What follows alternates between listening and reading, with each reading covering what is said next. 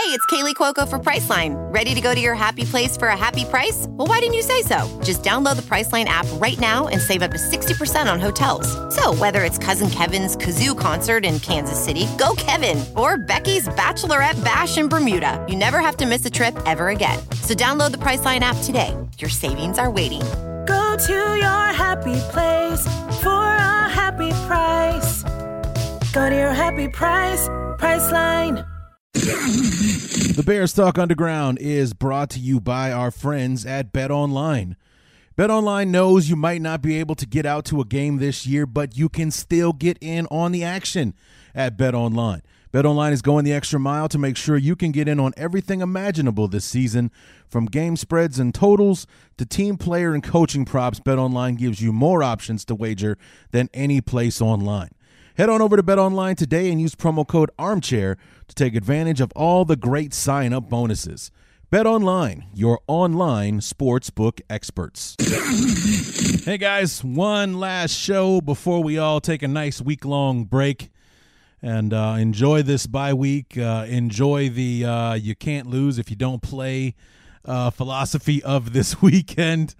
And, um, you know, uh, one more conversation with our good friend Lorin Cox from uh, from Locked On Bears uh, to to kind of go over these last ten weeks. We don't really get into specific game by game. We don't we don't break it down that way. It's a very wide ranging conversation. We talk about a lot actually uh, in this one. So um, get buckled in. You know, Lorin and I plenty to talk about, plenty of emotion uh, and everything, and. Um, what do you say we go ahead and get started? Because God knows we talk for long enough, so you don't need to hear very much from me. It's myself and Lorin Cox for the mid-season review episode of the Bears Talk Underground. So let's get to it.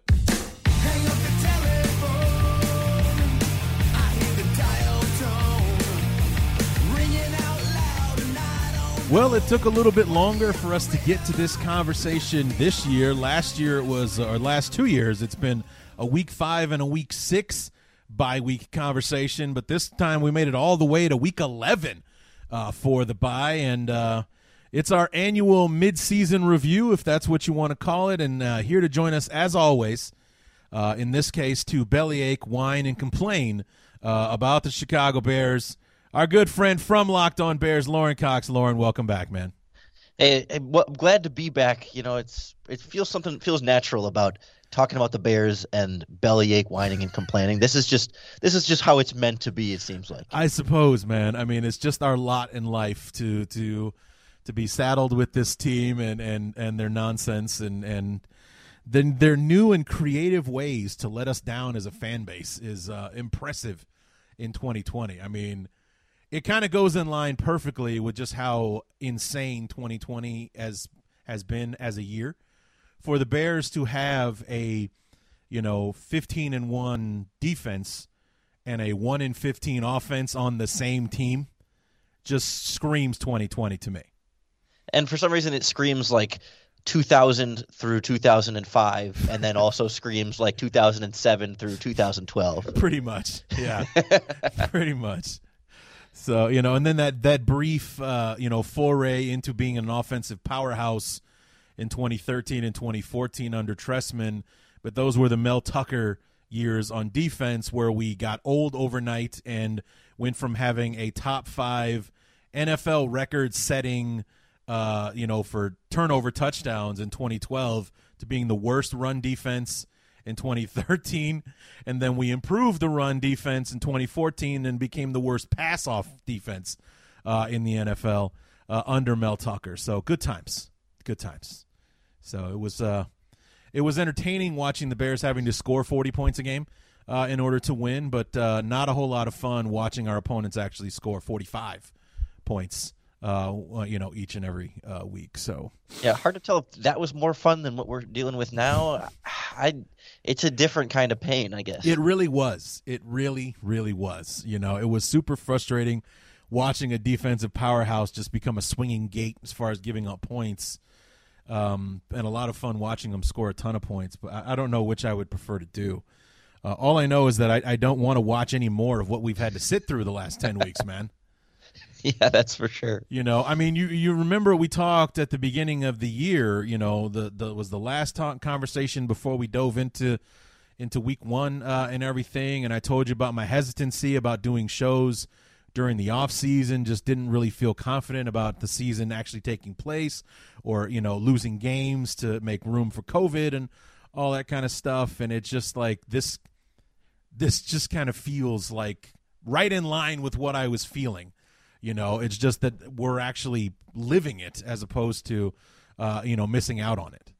It, it doesn't feel like this was a team that was actually five and one. I, No. mean, like, No, no, no. because even I don't know that there was very much along the way where we felt actually really good about. I mean, maybe the win over the Buccaneers, it was kind of like okay, Yeah. like they went toe to toe with Tom Brady and and came out victorious. But you know, the Lions game took the fourth quarter comeback. The Giants game was ugly. The Falcons game had the whole Foles. I mean, it was just. I know we'll get into it, but it, the, the Buccaneers game and maybe a little bit of the Panthers games were, were the only ones where you maybe felt okay, but never felt like five and one. And now it feels more like uh, one in five, or I guess what one in nine, one and nine as they'd be right now. Yeah, I mean, it's just that, you know, and, and it sucks because you know it, it feels like 2019 all over again in the fact that going into 2019, all of the doubters and the experts were saying, you know, Mitch is not the guy. He's gonna let you guys down. The Bears are gonna be one of those teams that regresses in 2019, even though we basically had literally everyone coming back and all that kind of stuff. And then it sucks for, to find out that they turned out to be right.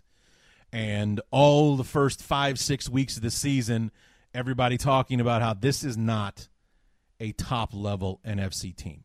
It just isn't. It's like, well, they keep winning, so what are you going to do? It's like you know, at five and one, they were at for a moment the number one seed in the NFC. You know, it, they just were. It It's hard to believe. it really is. And it didn't take long for them to be on the outside looking in, which is where we're at right now. You know, I think we're either number eight or number nine on the outside of the new seven team uh, playoff. And that all happened in, in four weeks, literally in four weeks, in a month from our last victory on the 18th of October to our last to our to the last game on Monday the 17th. We went from number one in the NFC to on the outside looking in and looking to be like lucky to be five and five. I mean, everyone kept saying we were lucky to be five and one. We're lucky to you know have the winning record and blah blah blah. And I think we all knew that. I don't think anyone was saying like, well, no, we're just a great football team. It's like, no, we just keep finding a way to win. That's all that matters is winning football games. And we were figuring out a way to do that. Call us pretenders if you want. We're going to keep winning, and then the three the game the three game stretch that we were all dreading came along, and then the disaster this past Monday, and it's like, well, hell, I guess we are pretenders. I mean, we are serious pretenders, man. Well, know? and you made you made a good point there that when we entered this season and even a few weeks in, we were all looking ahead at that like middle season stretch there of Rams, Saints, and as it turned out, Titans as clear playoff caliber opponents that are going to be either winning their division or right there at top wild card spots. And it was like I remember at five, even at four and one and five and one, it was like, all right, this is going to be the stretch where we find out what this Bears team actually is. Yeah. And we found out over the last four weeks what they actually were. But I mean, it went off a cliff, man. I mean, I mean, it wasn't pretty on offense, not by any stretch of the imagination. But these last four games, we just disappeared on offense. You know, these last two especially don't even get me started.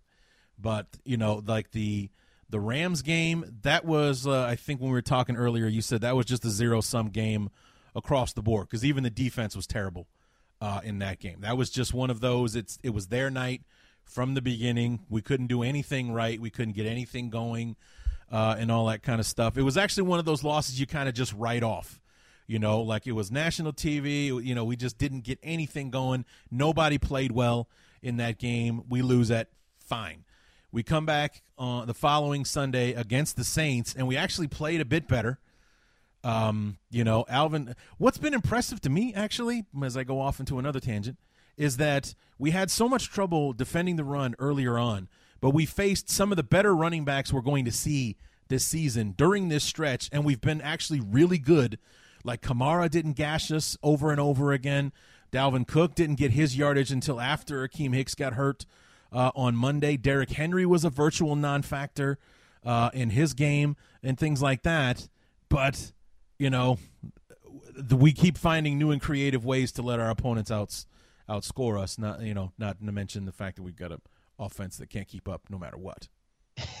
yeah, I guess something about Todd Gurley being that old with the Falcons and kind of running all over them must have yeah. put some kind of sour taste in their mouth that they wanted to make sure didn't happen again. Because you're, you're 100% right. Like it was Derrick Henry shut down, Dalvin Cook shut down. And even those teams have had more improved offensive lines, but it certainly speaks to a great job of this Bears defense, and particularly that defensive line coming into its own a little bit, even with injuries and guys missing up front. Some of those guys, they just keep finding defensive linemen anywhere, and yeah. they step into Chicago and play really well. Yeah, I mean, we, we signed Mario Edwards at the last minute. We we brought Brent Urban, Brent uh, Urban off of waivers last year. Was it Tennessee that let him go? Yes, I think it was Tennessee. Started with Baltimore go? in his career, right? But so Tennessee he's last year. he's you know a semi journeyman in his short career, and you know he's found a home uh, in Chicago, and you know he's been playing like a stud. Uh, I was listening to your show today, you know, praising Jay Rodgers for bringing these guys in. You know, he didn't do it, but you know, they brought Urban in. You know, here comes Mario Edwards, even McCullers, who was on the practice squad uh, for Pittsburgh, and these guys are playing well. You know, we, we were able to finally have an answer for the run, but it's just, you know, it just it's it, it all falls back on the offense. I mean, I think we all knew that coming into the season.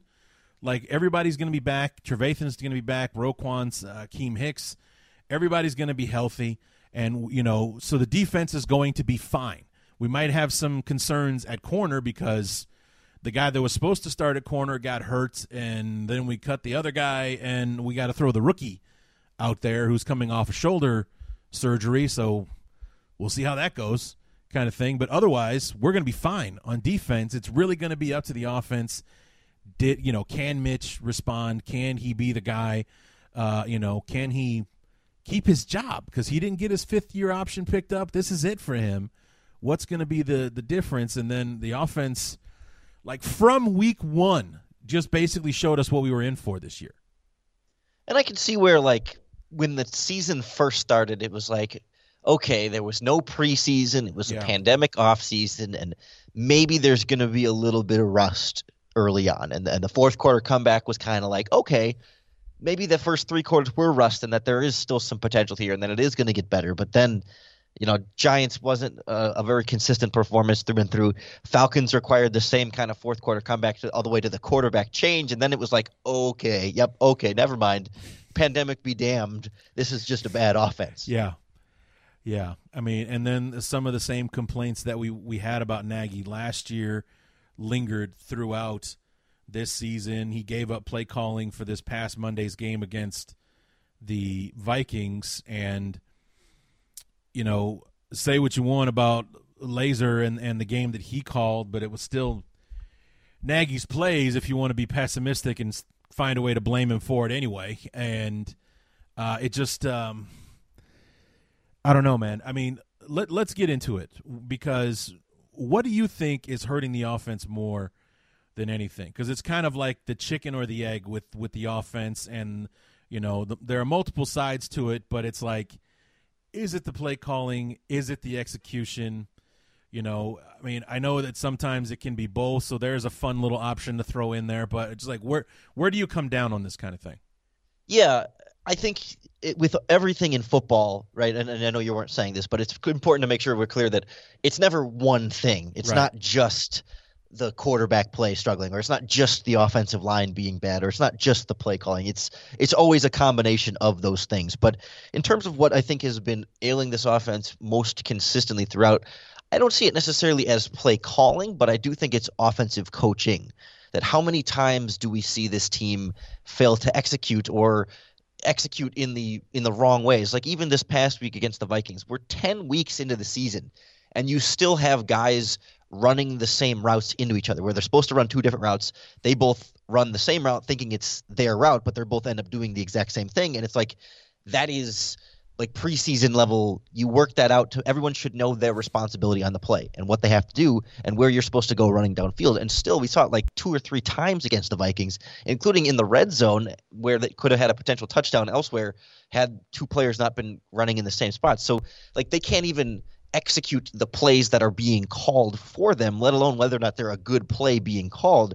We still haven't even been able to see the play calls always being executed at such a high level. And like we see them terrible blocking any kind of screen out to the outside. Oh, and I mean, God, it, it's yeah. for me, it's like it is player execution, but I blame coaching for that lack of player execution because these are talented guys. I mean, Allen Robinson is a very good receiver. We've seen Darnell Mooney is very good. D- David Montgomery has talent. Some of these tight ends are talented, even if they're not elite players. And I know the offensive line stuff I don't necessarily blame on coaching when you have so many injuries in COVID, but it just seems like across the board offensively, guys aren't in the best position to be successful. They're sloppier than they've ever been before. There are these penalties that I always tend to blame on coaching as far as discipline goes. Yep. And guys, they just, they just don't know the offense. It just doesn't seem like they're being well coached to be in the best positions to be successful.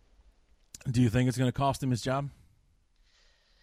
I think it does depend on how, just how badly everything goes. I, I don't know. It's hard to sense the McCaskey appetite during a pandemic to make these changes, especially financially. You know, to you're still going to have to pay out the rest of their contracts for the most part for the coach and GM. So, do they want to fork up the cash if the league revenues are going to be down a little bit and the new GM is going to come in with a limited salary cap? Like, they may just want one more year of that consistency, especially if Matt Nagy and Ryan Pace can maybe come up with a plan and say, "Hey, we'll get."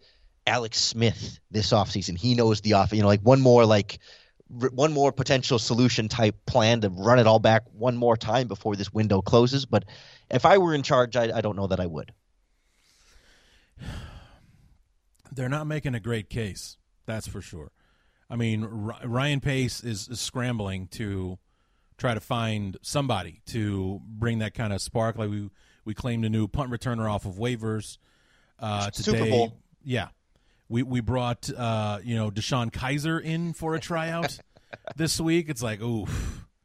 That's the state of the franchise right yeah, there. you remember DeShone Kizer week one, 2018? Yeah, that's that's how Khalil Mack introduced himself to the world as a bear. Uh, was DeShone Kizer? You know, he Khalil Mack made his career on DeShone Kizer that first game of the season, 2018. Hey, he got a different quarterback from the 2017 draft, Larry. That's what everybody wants. That's you know what, and the funny thing is, I actually wanted DeShone Kizer. Oh, whoops. Uh, well, because I didn't. It, it and here go, here goes another real thing, real quick. Was twenty seven because I posted this on Twitter. Maybe you saw it. I know that we need a quarterback. Obviously, Nick Foles isn't the answer.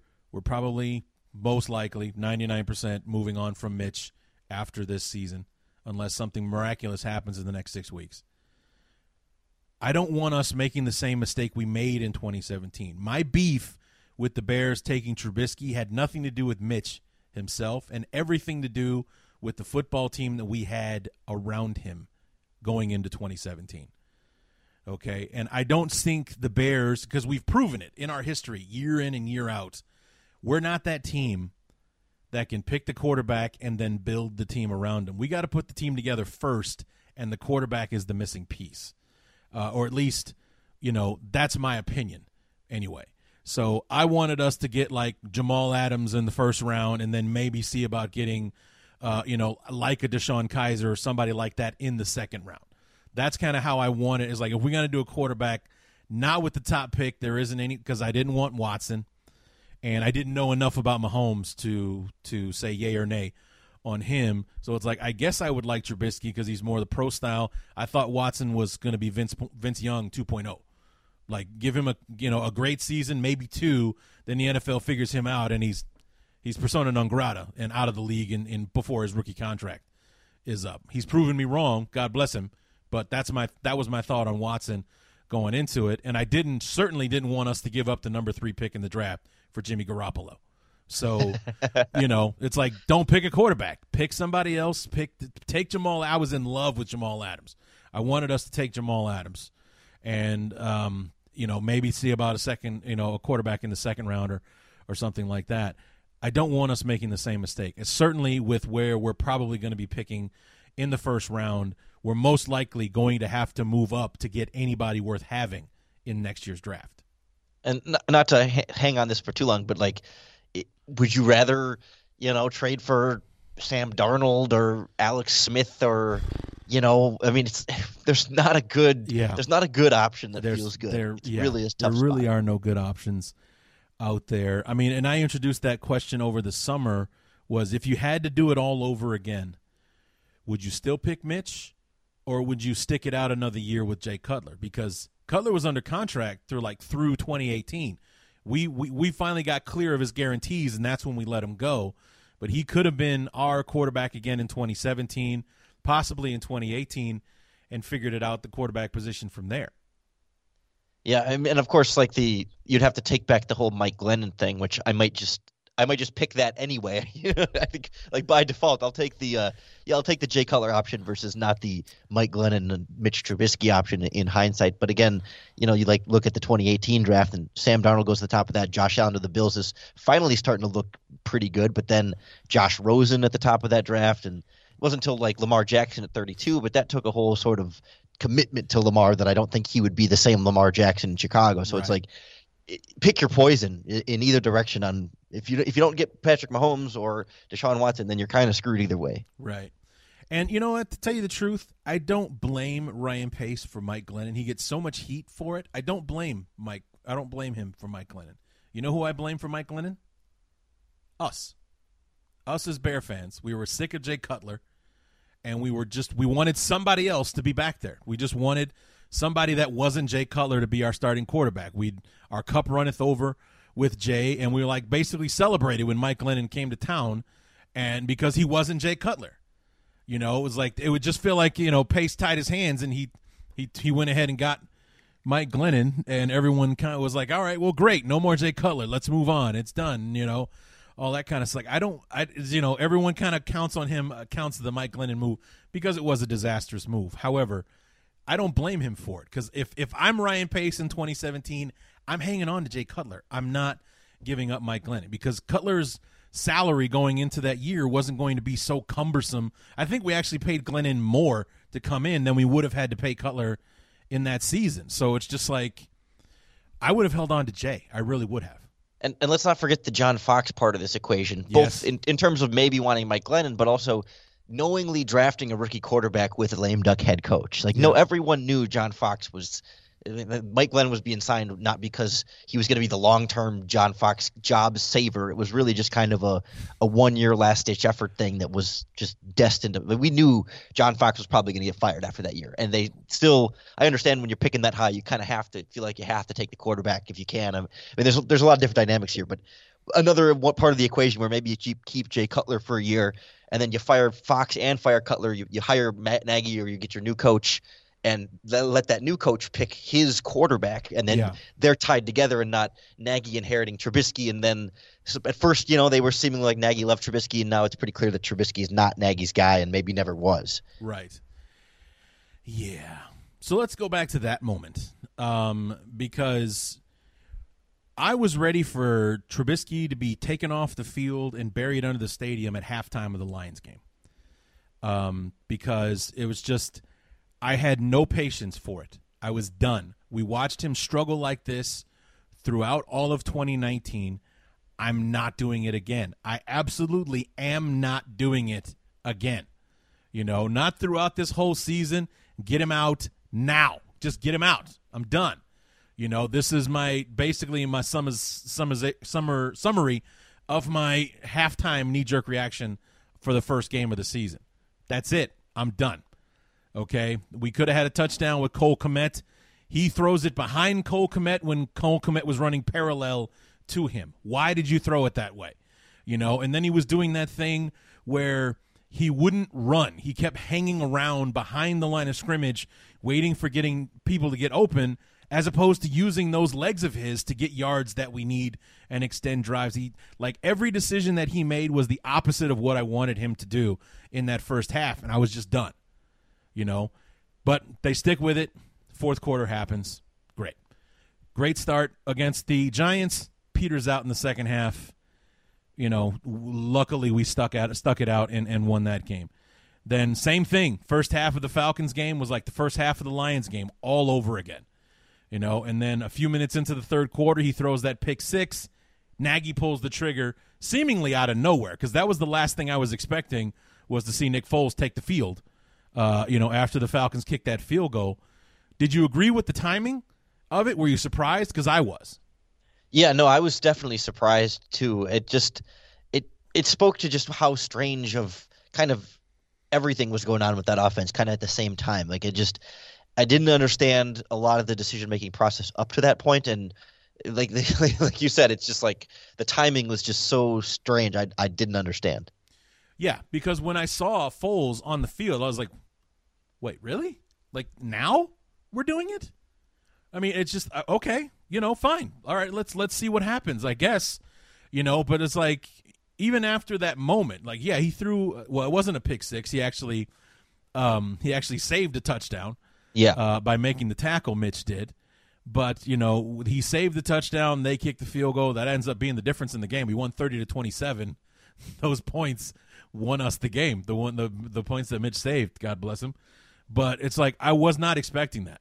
I really wasn't. I was expecting Mitch to come out for the next drive, and instead it's the visor wearing Nick Foles that comes off the sideline, uh, leads the team right down the field, and then that uh, that uh, touchdown that was taken out of Robinson's hands. Um, God, he had a real bad habit of that early on in the season. Yeah, it was getting like balls ripped out of his hands, man.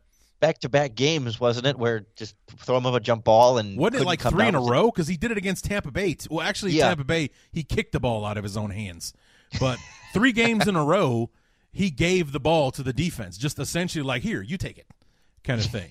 So, but you know, he like right down the field. We should have scored a touchdown instead. You know, Robinson can't win the the battle in the end zone. They give the ball to to Atlanta, but it was just like, yeah, that looked better than anything Mitch had done today, and, And- so they were Well, off to, to the some races. extent, yeah, to some extent, like when Foles comes in and puts together that mostly the fourth quarter. I mean, he did a little bit in the third quarter, but most of that fourth quarter, it sort of was it set the expectation for Foles, or maybe confirm the expectation we already had that if you're going to pull Trubisky at that point, you're putting in Foles because he is going, he is supposed to be the better quarterback and is going to. f- Not necessarily fix everything in your offense, but take your offense to another level. Because again, Trubisky hadn't technically been playing losing football, even if he had been struggling. So it was like when Foles comes in and plays like that and pulls off the comeback, it's like, okay, now this is what the expectation is going to be. This offense is going to click like that with this quarterback that has a little bit of a better understanding of the offense, a little bit easier time reading defenses,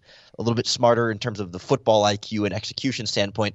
All right, this is what it's going to be. And uh, didn't really last that way.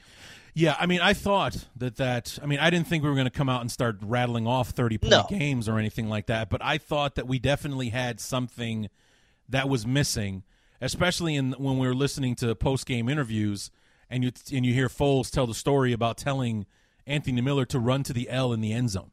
Yes. It was like that is not something you would have ever heard come out of Mitch's mouth.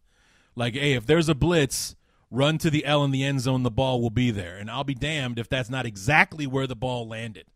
You know, he told Anthony Miller to run to the L in the end zone, and Anthony Miller is there and catches the football for the game winning touchdown. It was like that's the difference between what we've been enduring and what we've got, you know, ahead of us now. That this is a guy that can see the field, that he, you know, kind of like a chess player who can see five moves ahead. That's kind of the vibe you got from that statement. Was like he knew and he could see what was going to happen when the play got called before they even broke the huddle, before he even saw what the coverage was going to be. If there's a blitz, run to the L in the end zone. The ball will be there. Boom! It was. Bears win. The most unlikely three and zero team in the league. and it was supposed to really kind of be a turning point where Yeah. the you know the offense around Trubisky was more or less playing well. I mean, relatively speaking, the, the running game was better. I mean, it was it was working much more than it has since then. And Yeah. you know, uh, Darnell Mooney was starting to flash some things. Allen Robinson was still pretty good. The offensive line was healthy at that time. I wouldn't say they were stellar, but it's like it was a passable offensive line, a passable running game, a decent group of receivers, and it was like, okay, you're making this quarterback change because quarterback is the one thing that needs to really improve here. Foles comes in, plays well at first, and that that was supposed to be it. Like that was supposed to be again, like you said, not scoring 35 points a game, but put this group over the top and take what was a lucky 3 0 team and make them actually as good as their record suggested. Yeah. And then the following week against Indianapolis, it's where we kind of got the first sense of the offensive line reverting back to their 2019 form, where all of a sudden on third and one, you know, we've got guys getting shoved into the backfield. Uh, you know, our running back can't even, he's barely got the handoff before he's getting hit for the first time. And it's basically been downhill from there uh, as far as the offensive line uh, is concerned. You know, it's just like it, it was the, the, the like the Colts beat us up in the trenches in that game. You know, this was also where they were rushing four and dropping seven, which is why Foles could never find anybody open because them dr- rushing they, they were getting home with four on every single pass play. So they didn't have to bring anybody else. There was no hot read for Foles to to get or anything like that. It was just the front four beating the crap out of our offensive line, winning a four on five battle every single time. And you know, I, I, you know, call me crazy, but it was almost like our offensive line lost its confidence because they really haven't played a solid end to end game since then. And even at the time, you remember it was like, well, the Colts defense is really good. Yes, I mean they, they're they're really good, de- and we weren't like totally convinced that this was a sign of what's to come, and it was maybe more just like, all right, they're they weren't going to be game dominators every day, you know, every game. They were going to have some off times, and it wasn't super clear that this was going to be that direct downturn there. But I believe it was the very next game that James Daniels gets hurt against Yep. the Buccaneers, and and that's when it really. I mean, you're, you're right that the Colts was sort of like the beginning of the game, the first sign of real problems there, and then you start adding the injury on that, then the COVID on that, and it's yeah, it's off a cliff. Right, because we faced like in back-to-back weeks two of the two of the the best run defenses in football in Indianapolis and Tampa Bay. It's like okay, so we're probably going to have some issues running the ball, but it's like then we played like the 26th rush defense in Carolina and ran the ball worse than we did the previous week against Tampa Bay, and it's been downhill ever since. It's gone back from like the first three weeks of the season where David Montgomery could actually get about three or four yards past the line of scrimmage before first contact, whereas now he's back to 2019 where he's got some of the most, you know, dugout, gritty, you know, fake this move, break this tackle, two yard runs, uh, you know, like he did last year, where he's just being suffocated the second he's got the ball uh, in his hands. And, you know, it's super frustrating to, to I mean, I feel terrible for the kid. He's not gonna he's not a breakaway, like he's not gonna leave people in the dust in the dust, but he's definitely somebody that if you give him that, you know, like Gale Sayers said in that, you know, famous video back in the day, 18 inches of daylight, that's all I need. You give him the daylight, he'll make things happen for you. I mean, look at that one play that he ran uh, against the Saints, uh, that big, you know, 30 something yard run or whatever it was. You know, get him past that first level, he can make things happen for us, and we just can't. We just don't for the kid. You know, I, I feel terrible for him. Yeah, and it hasn't mattered who's been back there. I No. mean, it's just been it's been an issue across the board. And you know, it, it kind of reminded me too that as, as I was looking through some of these games, that same timing with the offensive line declining, and certainly most notable in the running game, but it it coincided with the decline from Allen Robinson too. That a Falcons game was like 123 yards and another 100 yard game against the Colts, and even against the Buccaneers, it was 10 catches for 90 yards. And then from there, he hasn't been terrible, but he just he hasn't had that offensive production as the rest of the passing game hasn't had that same production, and it's really uh, it's it's fascinating for me how everything else deteriorated, uh, you know, along with the offensive line. It feels like the sloppiness got even worse, the passing game got worse, Foles got worse, and we don't have a, a perfect explanation for any of it. Yeah, same as last year. You know, same as last year, where we just, you know, different things went wrong in different ways in different games. So it's not like there was, and that's why we all kind of dreaded the offseason and the moves that Ryan Pace had to make. I don't think anybody envied him going into this year because it's like if if it was you, what would you fix? Because all of it was bad this year. So what would you fix? You know, what would you go out and do? And you know, would you you go out and retool the offensive line, or do you bring in a brand new offensive line coach, a different scheme, maybe easier for the guys to understand? You know, that kind of thing. It's just the what he could have done and what he did do. you know, it was like who's who knows how it's going to work out because of what we looked like on offense last year. There really is nowhere to go but up, and famous last words. You know. Yeah, that's what it felt like. But you know, with, with Pace, not to get off topic, but like what he did do, like you said, at the time, it was like, okay, maybe Robert Quinn could be a pretty good upgrade over Leonard Floyd, Oh, man, and maybe was- maybe Jimmy Graham could be a big weapon for this offense. Those were kind of his two big free agent moves, and Graham's been good in the red zone, but uh, not not much else besides that. And obviously, Robert Quinn is the whole thing. So yeah, Ryan Pace couldn't fix everything in the offseason, but the ones the, the things he tried to fix definitely were uh, mixed results at best. He's still nailing those fifth round picks though. Oh, 100%. I don't know what the hell it is about this guy in the fifth round, but he's nailed it in pretty much every single draft he's done for the Bears. It's re- it's remarkable. So It's a, a big part of what might keep him his job. You know, I Maybe. mean? the way he's been able to find those late round picks and some of these weird free agent pickups that play, you know, like the Mario Edwards and Brent Urbans that we talked about, the the no name guys signed late, even Tashaun Gipson playing pretty well for a veteran minimum contract. Like yeah, somehow Ryan Pace kind of finds those and makes it hard to completely overlook the first round pick failures and the big name free agent failures, which would you'd think would carry a little bit more weight. you'd think, you'd think, but um, um, yeah. I mean, it just it, it's so frustrating, Lorin.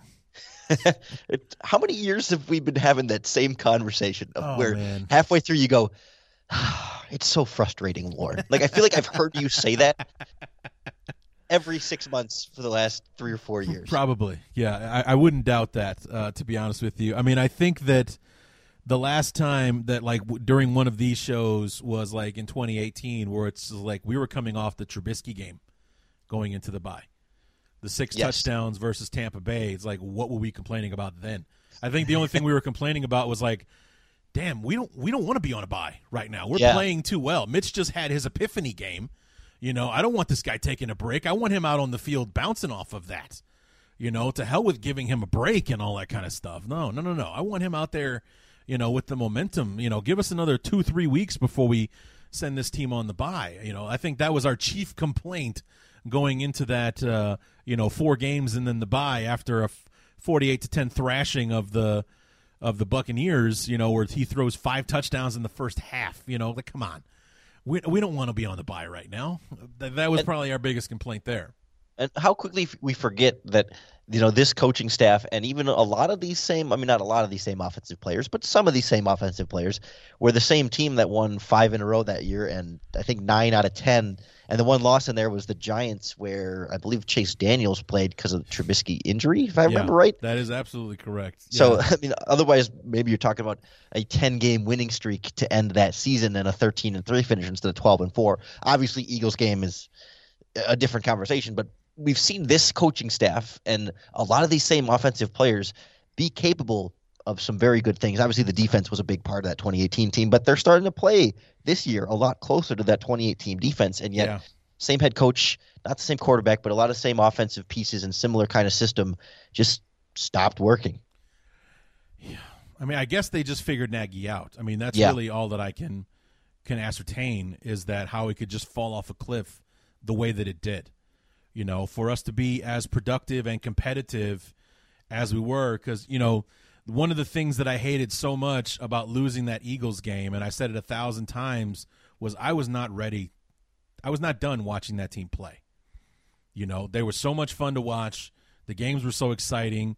You know, we were so ultra competitive in those games that, you know, I thought we should have run the table, man. We really should have, and it just didn't happen. And then that's why we're all so excited about 2019. This team, everybody's coming back. We're, you know, we're full steam ahead. Let's go ahead and do it. And then week one against the Packers happened, and that's where you know it all's gone sideways from there. So, um, but yeah, I mean, it's you. You watch this team play, and you can't really f- figure out what what happened. You know what happened to this team? Uh, just you know, we, we were healthier than most teams for most of the season, and we were winning.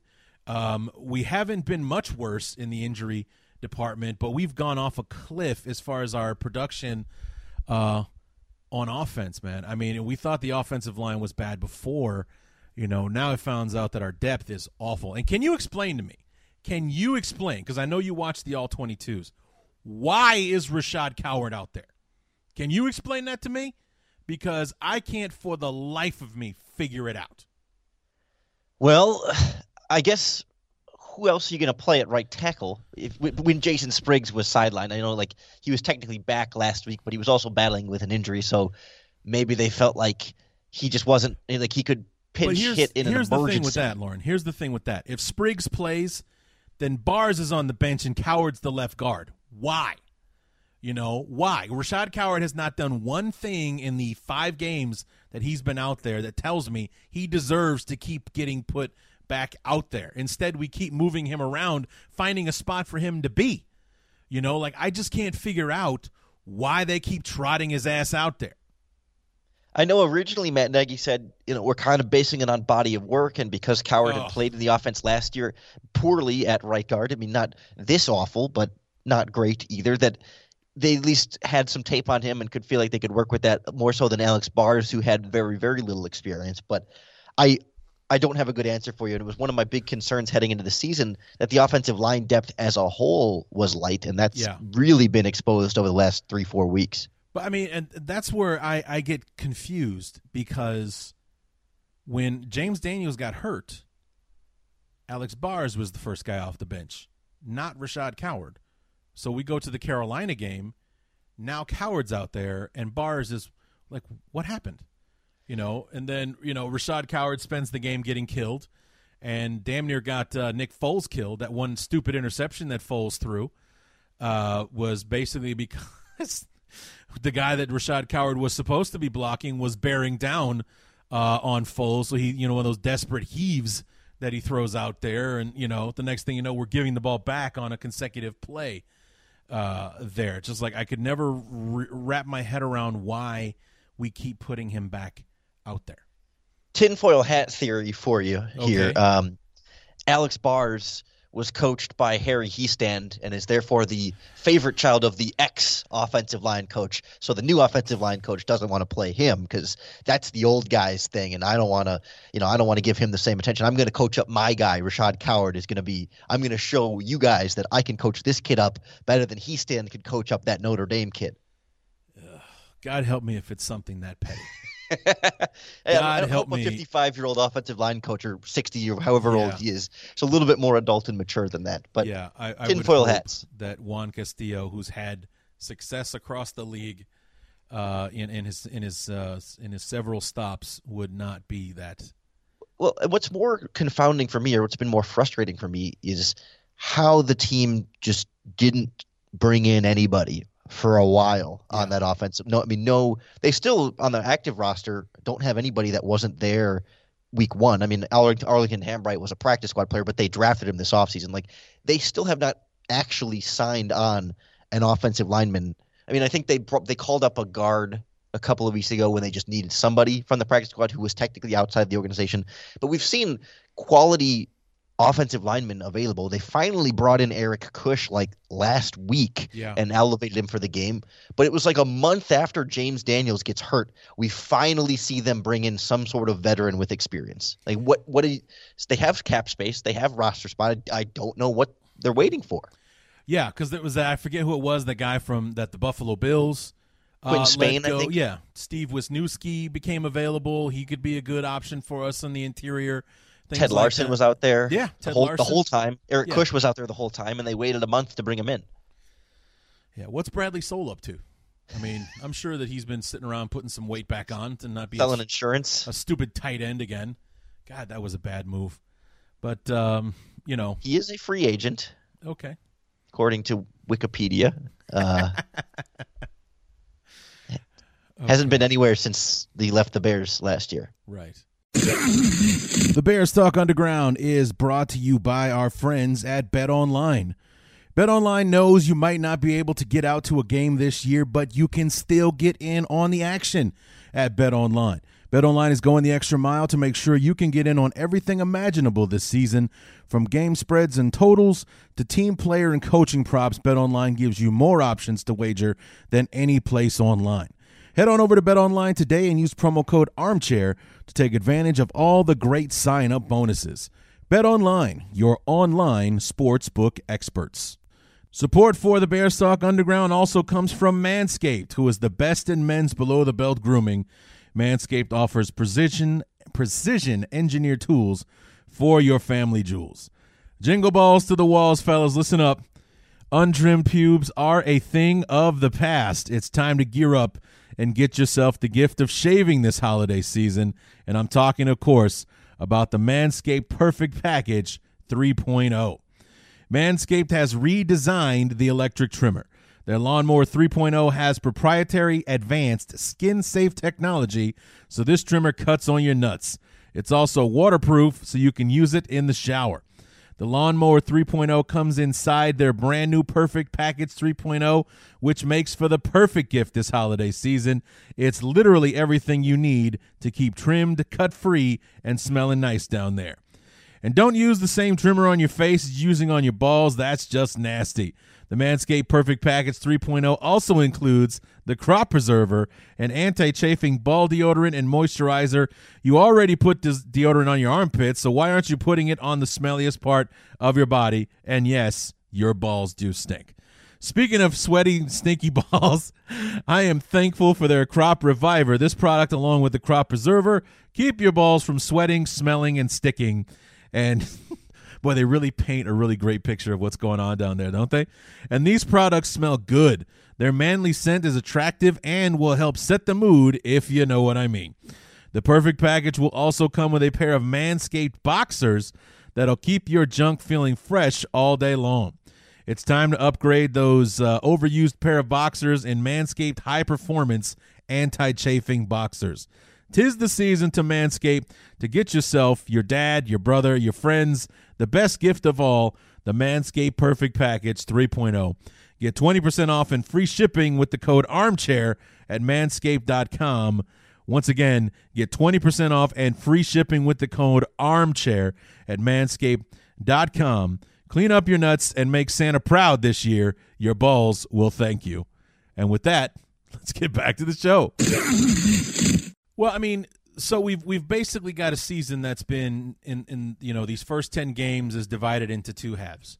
You had the four and one start and the one and four finish, and for the second year in a row, the Bears are on a four game losing streak. Uh, we did this last year, which we called the month of October uh, last year. So we, we waited until deeper into the season to have our four game losing streak. Our, our four game losing streak took us from three and one to three and five last year. This year it was five and one to five and five, and we've got Green Bay on the back end of this bye week on Sunday Night Football, and I'm getting Mark Trestman nightmares all over again. It doesn't it feel like that? I mean, that's really what it feels like we're we're building up to. That like. Yeah. With especially, I mean, it's Green Bay. It's the Bears under Matt Nagy have been really bad after the bye week, and mm-hmm. everything is already trending down so poorly. Like, I, it's hard to find a lot of reasons to be optimistic in yeah. any way. I mean, you know, like the Vikings and Titans were supposed to be opponents in terms of quality of defense and where their defensive strengths and weaknesses were, and even some of their offensive strengths and weaknesses that were supposed to play into some of the Bears' strengths. Yeah. Like they should be able to run the ball against those teams, and their second, you know, the secondaries of both of those teams have really had a lot of injuries and been weak. So the Bears should have been able to pass the fine, and their pass rushes have been terrible. Like it was supposed; those were supposed to be sort of the the get right defenses for the Bears, and then as long as the Bears defense could do its job, there's a formula to win there. But Packers don't have that luxury, and if the Bears are going to play that poorly against the Vikings and to a lesser extent the Titans, then I, don't know how they're supposed to do anything against Green Bay. Yeah, yeah. I mean, you, you basically you said it all. Number one, we we generally suck against Green Bay. They've got our number and had had our number for years. Um, and the defense is due for a poor performance or a, a less than stellar uh, performance, and we know what our offense uh, is capable of. And as I've stated several times in my knee jerk reactions, uh, like going into the fourth quarter, nothing we've done up to this point says that you know we're gonna we're capable of what we need to do here. Uh, you know, usually it's me saying nothing we've done in the first three quarters says we've got a fourth quarter comeback in us, and nothing that we've done up to this point says that we're to stand a chance in Green Bay next Sunday. I, I just, I, I dread it. I honestly dread the game. I dread it because I just, I, I'm not looking forward to it at all. I really am not. It's gonna take some of that weird Bears Packers magic. Yeah. You know, like it, it does feel like, especially in the last like three or four years, like the Packers offense almost never really has a ton of success against this Bears defense. I mean, it's always lately been an ugly Aaron. I'm not necessarily an ugly Aaron Rodgers performance. He's not throwing five picks or anything, but like they've been a lot better at stifling Aaron Rodgers than they were earlier. You know, in the like in the later Lovie days and in the Trestman days certainly, and, and the John Fox days, like Rodgers seemed like he had figured out the Bears offense a little bit. But now we've seen some of those more uglier sort of Packers offensive performances as a whole where they struggle a little bit to get in the end zone. So like, you know, maybe you hope for some of that, and if you can get a, a another Cordarrelle Patterson touchdown and maybe a pick six fumble recovery for a touchdown, you win 17-14 off of no offensive points. I mean, that's that's about your formula for success at this point. Yeah, and that's basically the only way we've really beaten Green Bay in the last several years. Like John Fox's, you know, his his peak as a head coach of the Bears was that Thanksgiving game Yep. uh, against Green Bay. We got two picks off of Aaron Rodgers in that game. Thank you, uh, Tracy Uh, I was gonna say Tracy Morgan or Tracy Parker, but it's not Porter. Porter. Tracy Porter. Yeah. God bless him. Um, you know, and we I think we also got a fumble out of Eddie Lacy in that game uh, as well. So like the Packers kind of you know helped us along uh, in that one, but it was a 17 to 13 game, and we still had to stop them on four tries inside the 10 in order to win that game. I mean, Uh, you know, pardon me for saying, but my asshole was you so tight during those four downs, you couldn't have driven a nail in it with a sledgehammer. You know, it's just like I could not relax at all until the ball hit the ground on fourth down. I was so tense waiting for Rodgers to just win the game on one play, like we all knew he was going to.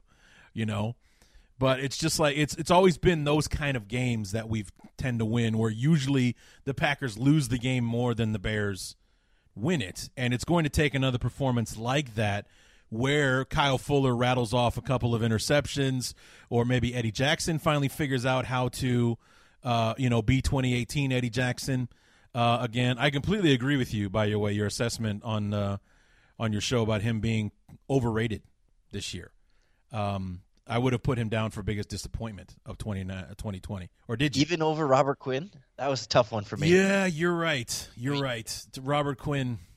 because like Eddie Jackson hasn't been god awful. He just hasn't been very good. But like Robert Quinn is, he has that one sack in week two, and that's Yeah. been about it. You know, I like don't know, man. Eddie Jackson- Jackson's tackling has been so awful, especially in the last few weeks. It's it would have been a it would have been a coin flip for me as far as disappointment uh, goes. But the- um, the one thing I forgot about too after I, I finished recording was that against the Panthers, Eddie Jackson did have a pick six that was called back, and if if that stands, I wonder if my even rep, my even thinking of Eddie Jackson's talent and, and performance this year is not improved a little bit too, because that that's that's Well, a pretty got- big swing. he got hosed in the Giants game too. Yeah. So I mean, to to his credit, he has had a couple of those moments that we it's easy to forget about because they didn't count in the stat sheet, but has done some things. But yeah, the missed tackles have been just pathetic and Horrendous. He's some of his angles coming downhill Yeah. have just been weird too. It's uncharacteristic for Eddie Jackson. Yeah, yeah, especially for a guy, you know, it, it, it almost like he's he's trying not to get hurt or something with with some of the angles that he takes, or you know, or he always seems to lose the battle on the going for the ball instead of making the tackle mm-hmm. choice. You know, he always seems to pick the wrong time to do that. It's like the guy's already run for 15 yards, just tackle him already. Forget trying to get the football from him. Uh, what's five more? Yeah. Well, what's five or seven or eight or nine while he drags, you know, while Kyle Rudolph drags somebody for nine more yards? Yeah. Well, you know, big deal. What's the difference between being outside the 40 to inside the 30? No big deal, right? So, Yeah, they, they could use a, an Eddie Jackson performance oh, against Oh, the sure. Green Bay Packers. yeah, and it would be a hell of a time for it to for it to show up. So, but it's like this is a team and that's what made Monday's victory so disheartening. Was it was a team that was in need of a spark. It was a team in need of a boost, and we got it with Patterson's kickoff return. I mean, Lorin, you saw the sideline during that game. Oh yeah, during that return, everybody, grown men, jumping up and down. They're skipping around like school kids and stuff like that, dancing on the sidelines. They that was it was almost like this, you know, this weight being lifted, almost. You know, the defense goes out, they get the ball back for the offense, and then the Dwayne Harris moment happens, and it sucked all the the oxygen right out of the stadium again because the offense never got a chance to see if they could build on the momentum uh, or anything like that. And the game flipped in that moment because the defense had to hold again, and then the offense went on a three play, three drives for negative five yards for the third quarter after the Dwayne Harris muff. You know, it was just like we were in because I was just I was so happy when that moment happened. Not only because you know it was we, we just we needed it. I'd been talking about it for weeks on my show. We need something to rally around, something to get boost, whether it's, you know, Eddie Jackson with a long touchdown return or something like that, uh, whatever it is, just something that you could see the team respond to. And they weren't went bananas when when Patterson ran that kickback. They went nuts, man. It's like that's it. That's the moment. There it is, right there. We go ahead and we take the lead. You know, we've shut Dalvin Cook down 12 yards or 12 carries for 32 yards at halftime. We got this kid's number, man. He's not going to do anything. We, we got him. And then that Dwayne Harris thing happened, and it was just like all over with. It was like it just ended as quickly as it started. And if that wasn't going to turn things around, nothing is. You know, like, yeah. at least in the middle of a game like that, like that, like you, like you said. I mean, they the, the hope was like if they could just get a spark, then that could be what shakes them out of this funk or yeah. whatever, however you want to call it. And they got it, and it didn't matter. And I don't even think like yes, the Dwayne Harris fumble took the wind out of the room for sure, but like it shouldn't be it shouldn't be enough to undo whatever energy they got from the kickoff oh, You're right? absolutely right. It, yeah, the, it the defense. It defense shouldn't have been enough. Field goal right yeah. after that, right? I mean, it yeah, was, they did. It yeah, shouldn't so, have been enough, but unfortunately, it was. Yes, you know, that's the point. And, and that's the problem. I yeah, mean, that's that's what that's where you're stuck with this team, and and so like I think you only add on to that that as we've talked a little bit about looking ahead to this Packers game, like the whole Nick Foles injury just takes another amount of energy out of this team. Like if they had to play a game again this week, I don't know that they would be. You know, at least now there's some hope that Foles could be back or Trubisky could be back, but like when the whole team is kind of shaken up by that injury with how serious it looked, even though it turns out it probably wasn't nearly as bad as it looked, and he'll be avoiding injured reserve. That can be the kind of thing that can really shake that confidence and that that sort of trust and that them not giving up. You know, it's like, well, at least Foles is still out here fighting for us. But if they have to start Tyler Bray against the Green Bay Packers or Kyle Sloter or heaven forbid DeShone Kizer, you know, like if that's if that's what they have to resort to due to injury at the quarterback spot, nobody's going to be. I mean, Matt Nagy keeps praising the team for never giving up, but I don't know how you don't give up if that's yeah. your plan. That's your best yeah. option to face the Packers. Yeah, yeah. And you know what really pisses me off, Lorin, is that we know as Bear fans, and this is our glass half empty stance on the situation. But I go back to 2017, uh, week 10, where the Bears are coming off the bye, as usual. Um, they're coming off the bye. They've got Green Bay at home, and this is a Aaron Rodgerless Green Bay, led by um, Brett Hundley. out of the league, Brett Hundley, I think. Yeah, that guy. Uh, I'm pretty sure he is out of the league, actually. Arizona Cardinals backup. Oh, is he? Okay, so he followed. Yes. Who did he follow? I was going to say he followed McCarthy, but that McCarthy's in Dallas for now, anyway. Matt Flynn was once a Cardinals backup quarterback too. It's the way of the former Packers backups. There you go. But you know, Brent Hundley comes in, and it's just like everything we could do wrong in that game, we did. Everything that could go wrong went wrong. Fox challenging things he had no business challenging, not challenging the things that he should have, and all of a sudden in that game we decide that Josh Bellamy is our deep threat. He's the one we're going to go down the field to on on every other play when we've got a healthy Alshon Jeffery on the field uh, as well. So, You know, Brent Hundley has the game of his life. The you know the the Packers win a game they had no business winning, and it just began the spiral for the Bears in the second half of 2017, all but sealing John Fox's fate. You know, why can't the Bears do that? Why can't it not matter that it's Tyler Bray out there because we're still the Bears? We're going to go out there, we're going to play our game, we're going to go ahead and win, and instead, it is the disaster that we expect it to be just about every single time. Well, did you? What What was your knee jerk reaction to the? I guess, excluding the first pass attempt from Tyler Bray, the check down to Ryan Northwood for 18 yards, the other four passes. Oh my that god, Tyler Bray took. Well, you know what? When when he came into the game, I texted my buddy, uh, my best friend in the world, Fritz. I told him I was like, you know what? I've watched this guy play in the preseason. Tyler Bray's got a great arm. You know, he's got a really strong arm but he's an accurate he's about as accurate as a blind man and when as soon as I sent that text to him is when he threw the ball in a different zip code than where Cole Kmet was supposed to be. You know that what was supposed close. to be fourth down, he throws it into a different side of the field than Cole Kmet was on. I was like, what the hell was that? oh, that was fourth down. That's the end of the game. Fantastic. I didn't even realize I was Tom Brady in that moment. I didn't realize it was fourth down when he threw that pass to Cole Kmet because it was such an insignificant t- kind of play. The way that it was, the way he threw the ball, the way he was so far off target, he looked like he was throwing it away, like we had more downs to work with. It's like, oh no, that's fourth down. Here comes Kirk Cousins and the Vikings to kneel on us and put us all out of our misery here.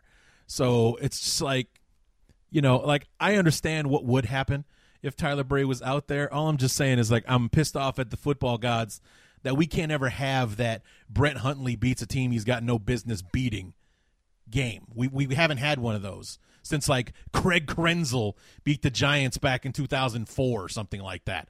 It's been that long since we've had like I, can you believe this guy won 3 in a row? This guy, I can't believe it, you know?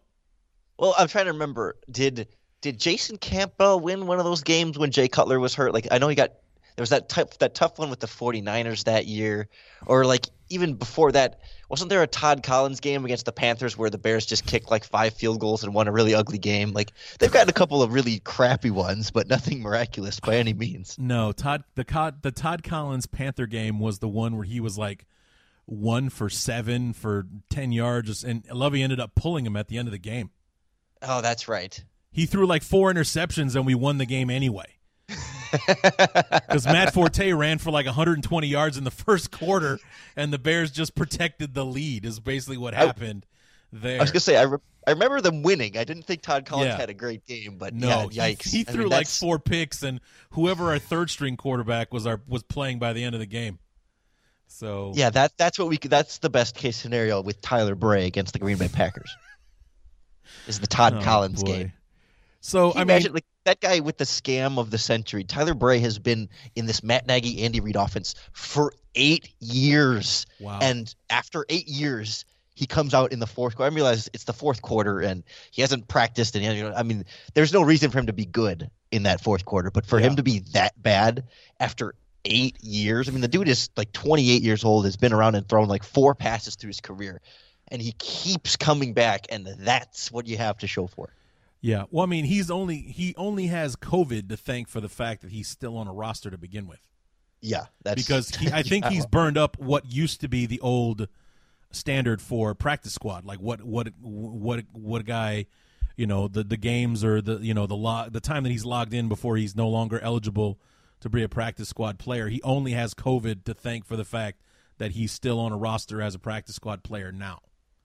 So I think that just kind of explains what we've got to work with and why we brought in Kyle Sloter and also DeShone Kizer because maybe maybe they're not great quarterbacks, but at least they can get it in the same time zone as the receiver uh, when they're out on the field. So I don't I don't know. Well, think think about this, Larry. When when Ryan Pace came in, you know, he said, ideally, I'd like to draft a quarterback every year. And they've declined to do so except for Trubisky because they've had this guy, Tyler Bray, as their number three. And he's he's been that developmental quarterback for the last four or three or four years here. And here's what that development showed you.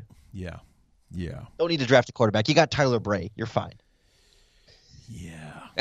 so looking at looking at these first 10 games, what would you say is the like the highlight? Would it be the Thursday night win over over Tampa Bay. You know, we, we did the come from behind thing a couple of times, you know, down 13 to nothing.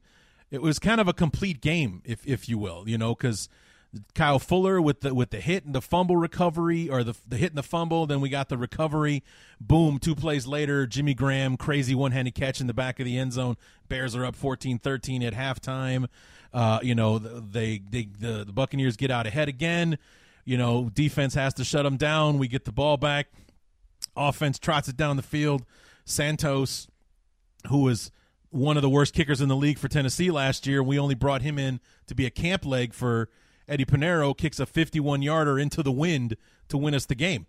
You know, is is that the peak for this team this year, or, or I, was there a better moment? Do you think? I think as a whole that game was the peak, but I think the most like the thing that felt the best I thought was that Falcons victory. Just the way that the whole Anthony Miller throw to the L thing, like there was yeah. so much like hope and optimism and excitement on top of that.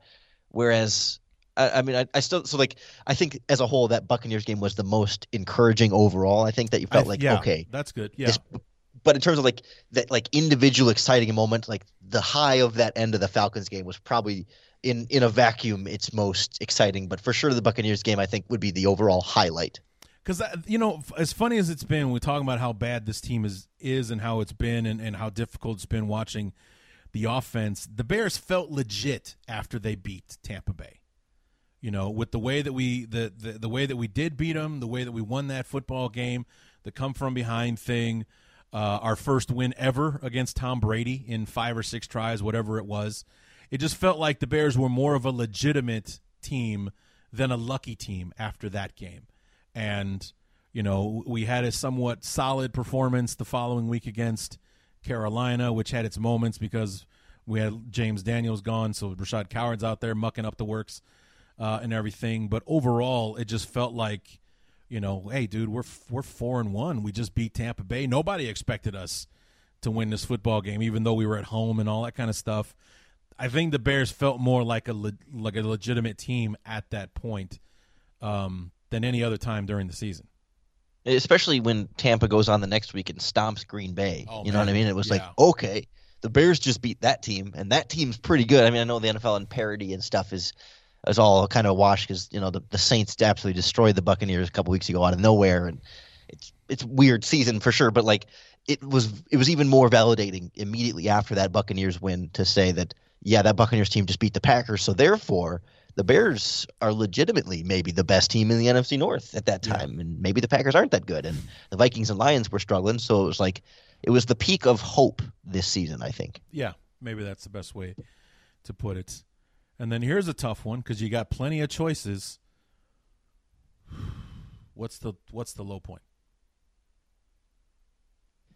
It's you know like I want to say Los Angeles just because the game was so bad. Yeah. But even even at that point, it wasn't like the Bears' fate felt sealed. Right. You know, it was just like, oh, that was a bad game. Yeah. They better not do that again. But then, of course, they did like three times. So for me, I kind of felt like Tennessee at this point just because of how bad that offensive line was when you're starting Rashad Coward for the first time at right tackle, Alex Bars at center for the first time, and your rookie seventh round pick Arlington Hambright, who was never supposed to even come close to the active roster this year, let alone the starting lineup. And the bucket and the Titans were a team that wasn't supposed to be able to pass rush against this offensive line. And The defense did so good at, at stopping Derrick Henry and making Ryan Tannehill fairly ineffective. Like it was all there, and it just they, they couldn't do anything. I mean, seven of those 17 points came from the fumble recovery for a touchdown. Right. It was just it was bad. I mean, that was I know the Titans are a good team, so it, it's not quite the same, but but either that or Minnesota. I mean, they were both just awful. Yeah, yeah I, I would probably vote closer to Tennessee, just because it's like it. It felt like if we stopped Derrick Henry, then we stopped the Titans. You know, because you know AJ Brown's a good receiver, Tannehill's a good quarterback, but if they can't feed off of uh, they can't feed off of Derrick Henry. They're pretty much a one trick pony on offense, and that's been you know proven. You know the Colts shut them down on you know last Thursday night uh, and everything. So I, I would I would lean to, more towards Tennessee than Minnesota. Minnesota was on national TV, so that one stings uh, a bit more. But um, you know it was it was definitely Tennessee, especially since that game didn't make sense at any point throughout.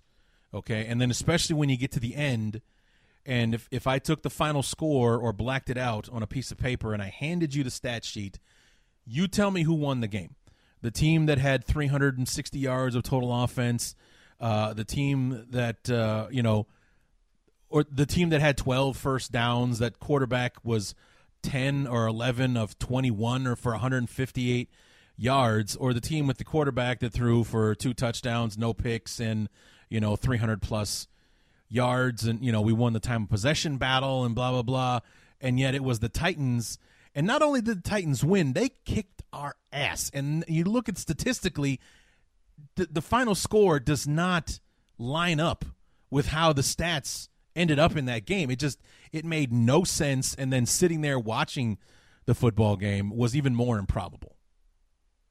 It yeah, I remember like after it, it just felt kind of like rock bottom. Like it didn't feel like offensively anything could get worse. Like Yeah. and not that it was actually any better against the Vikings, but at least against the Vikings, you know, you had the Cordarrelle Patterson kickoff return touchdown. You had a lead in the second half Yeah. like, against the Vikings, and that was kind of a new feeling. Like, it was like sure, okay. Well, we So, like, scored in the third quarter, Lorin, for only the Yeah. second time this year.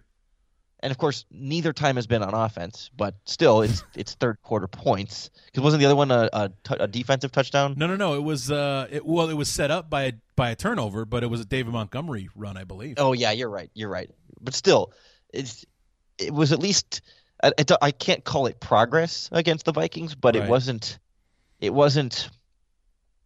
I don't know. I felt like against the Vikings there were at least like a little bit of flashes of something, and against the Titans they literally just couldn't move the ball. Yeah. You want to know how bad it was, Lorin? way. You want to know how bad it was? I bailed on the fourth quarter in the Tennessee game.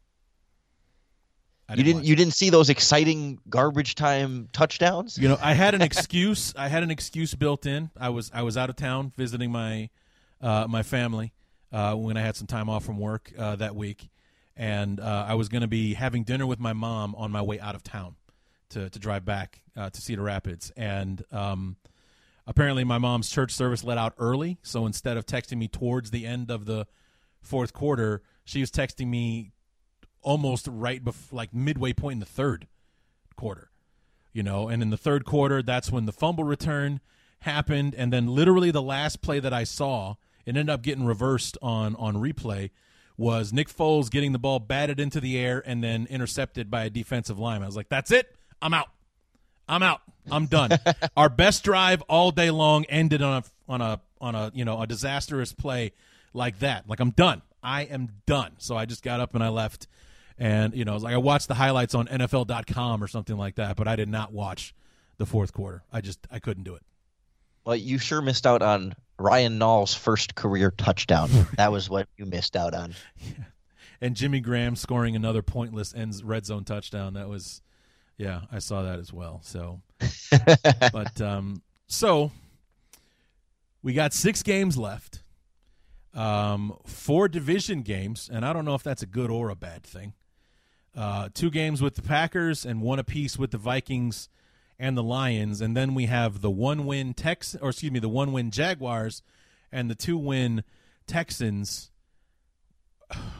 What, what do you what do you see as a final record here? I mean, can you even think about like I mean, like we just don't know what, what what's going to happen in these six weeks, and I know that you'd be able to say that no matter what what kind of team we have, but s- seriously, what do you think is going to happen over the next six weeks? 'Cause I honestly don't I don't have a clue. Yeah, uh, you never know with these quarterbacks what you're going to get at this point. Like, in theory, Foles could play better than what we saw the last couple of weeks. Like he, we've seen better play from Foles earlier this year, and there's also a possibility that Trubisky could take back over and spark a little bit something with his legs. Not that it's going to be pretty offensively, but he could win you some games. Like, I don't know. I think the Bears are capable of beating the Lions and should beat the Texans. And And I guess given how-. Well, the Jaguars just played the Packers pr- particularly Yeah, tight for some did. reason. Like scares you a little bit, and like the Bears should be able to beat the Vikings if we're being totally honest with it. You know, like they they should, and they I mean they aren't, but they should.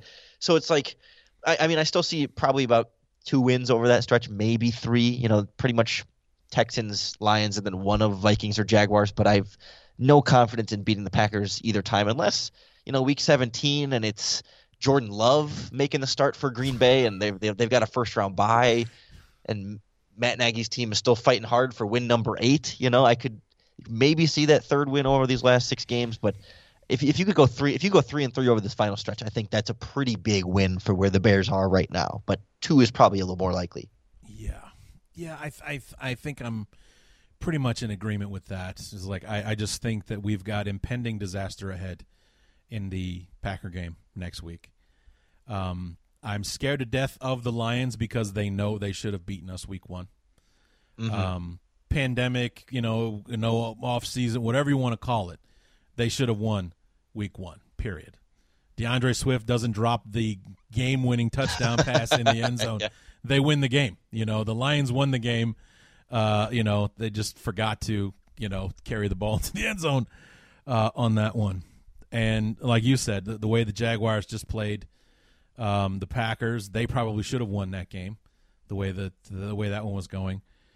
The Texans, I just see that one being the Deshaun Watson show because fuck you. That's why. I don't know. um, you know, just because yeah.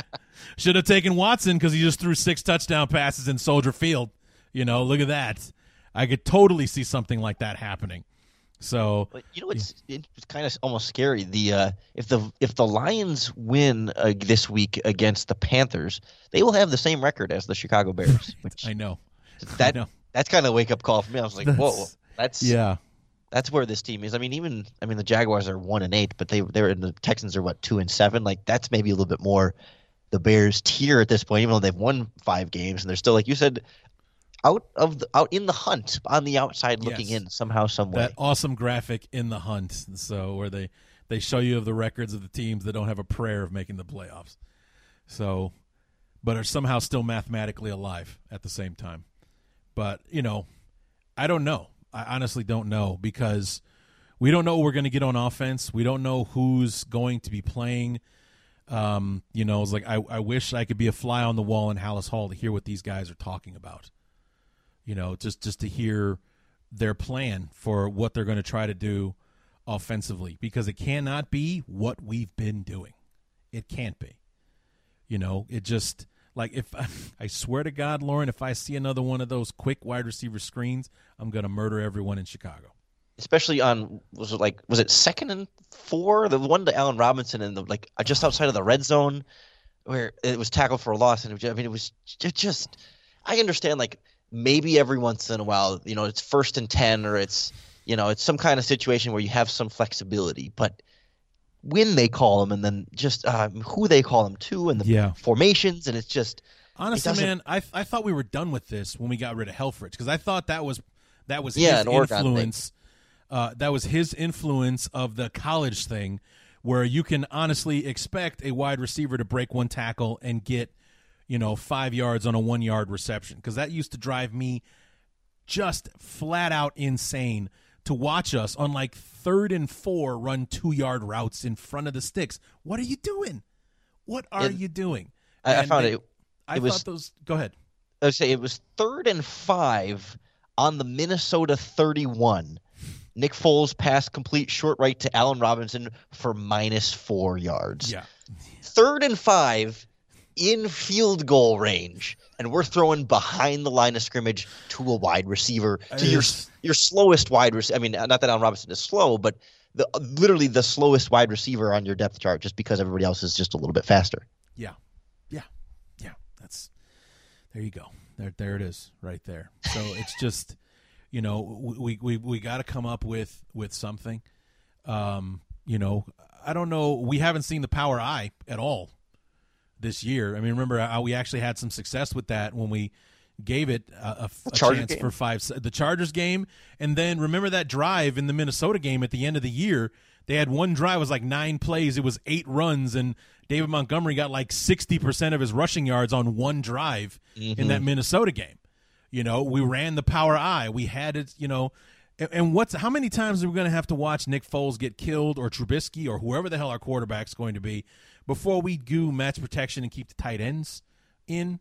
You know, let it be a three man route with you know keep the tight ends in or something uh, like that. It's just like how much How many times are we going to have to watch the offensive line fail before we start helping them? That those are the decisions that are, you know, like when you said it comes down to to coaching and not putting our guys in the best position to succeed. And like and that's what I was saying over and over again until I was blue in the face against the against the Rams in that Monday night game. Think about that play to Darnell Mooney that should have happened. But because we decided that it was a good idea to have Rashad Coward one on one with uh, Aaron Donald on that play, that Nick Foles didn't have the time that he needed to find Mooney down the sidelines because he shook Jalen Ramsey out of his shoes on that play. And Mooney should have been able to moonwalk into the end zone. He was so wide open. But instead, Nick Foles has to rush the throw. Like, and it's just like you knew, like we made the right call. We've made the right play call because he was going to he was going to Mooney no matter what on that play, because that's exactly where he threw the ball the second he got under pressure. But he instead he heaves it out there and wasn't able to get enough underneath it so that Mooney could run under it and catch the ball for what would have been an, the easiest touchdown we have all year.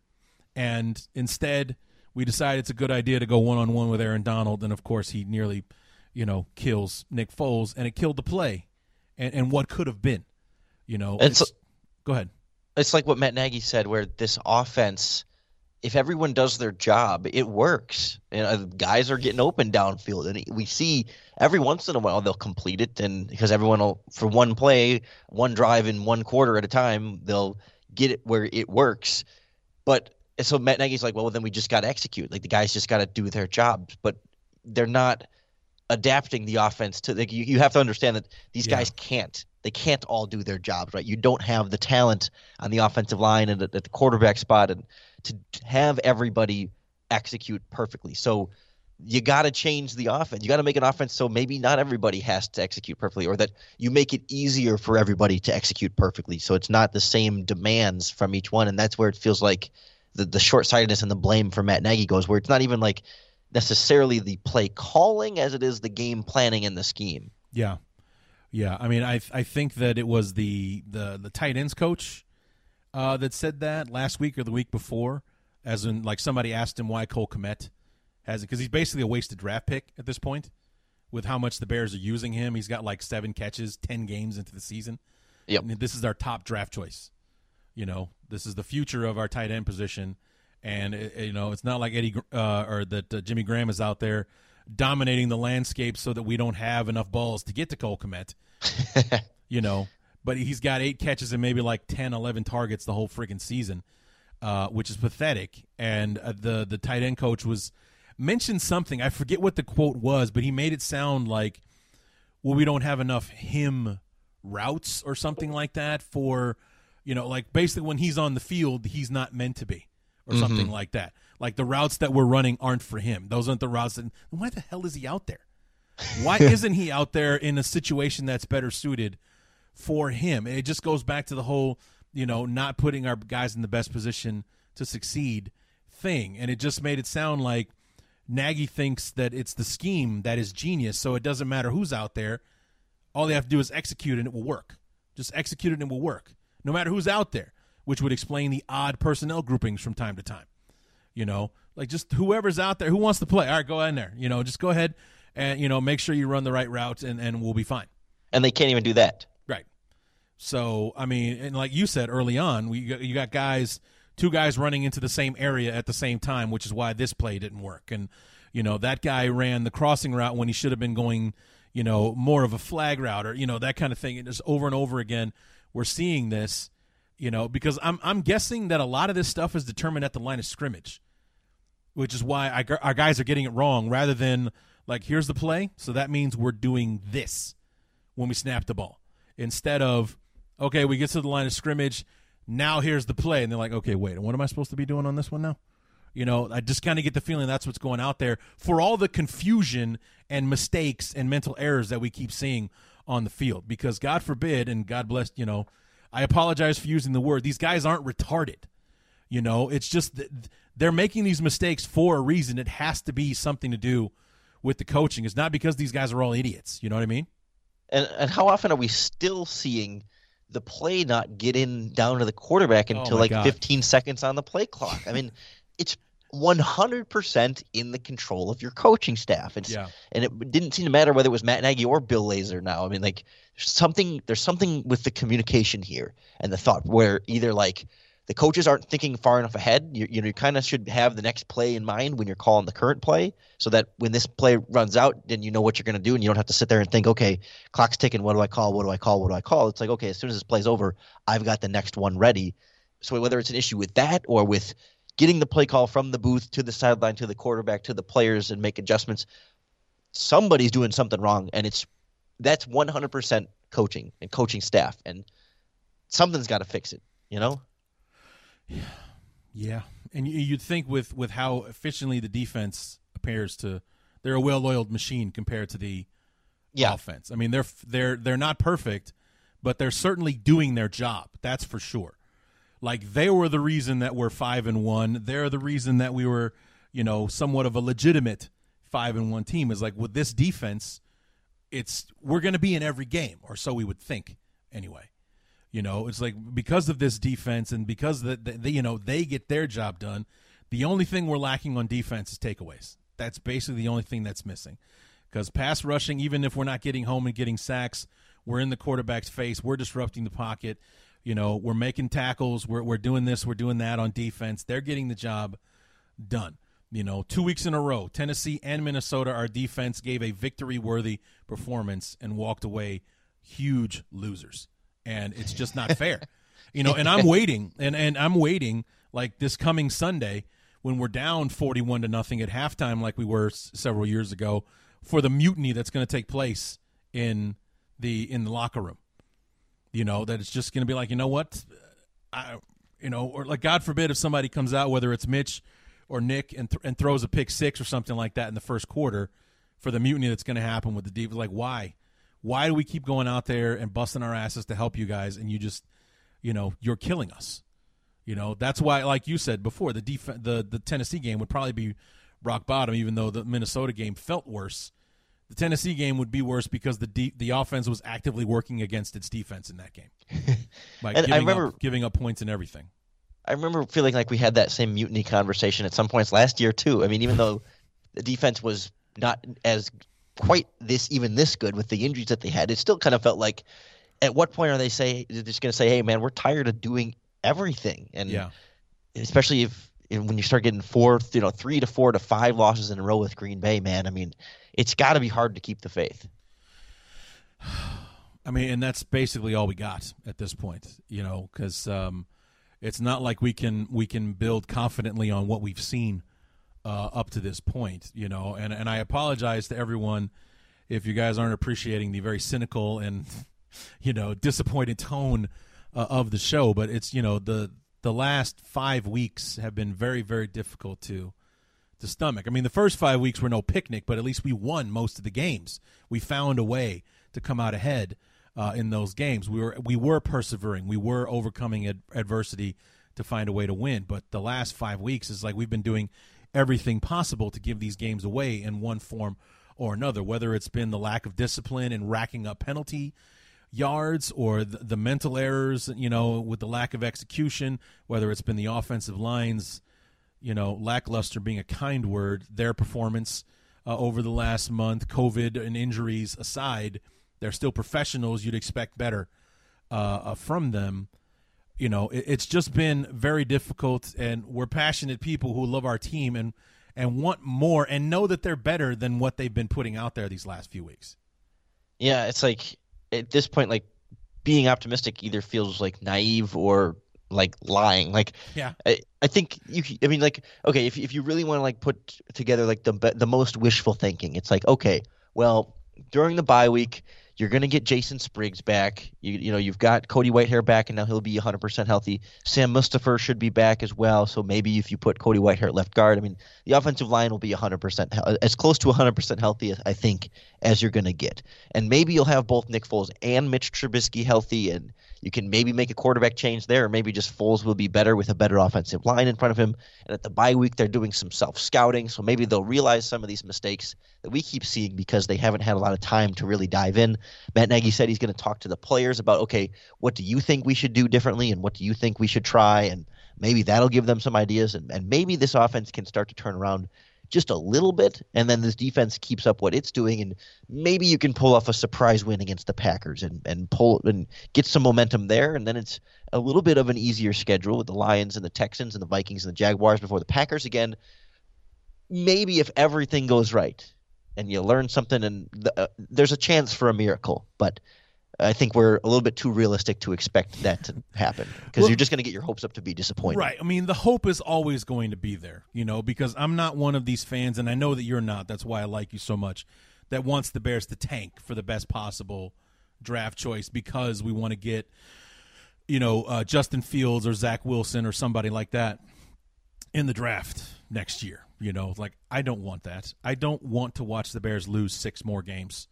Uh, you know, uh, or at least I'm not going to be the person that's keeping track of their draft spot as they lose one game after another. Because we this conversation, if you've been listening to one second of it, is leading us to the fact that we're prepared to lose the next six games. With the way that we've played the the last two weeks, especially, it would not surprise me if that did in fact happen. But you don't want that to happen. I don't want that to happen. I would be very much happy if these last six games we went five and one, you know, and we're like, hell yeah, let's do it. We figured it out. We did something. Uh, you know, the the break was just uh, you know, for the first time in how many years the bye week actually helped us instead of hurt us, uh, uh, kind of thing. You know, and that's that's what I'm hoping happens. But the reality uh, is, two and four is probably the ballpark and where we're at. Three and three on the optimistic side, I think, is is if we're living in reality, that's most likely what we're looking at here.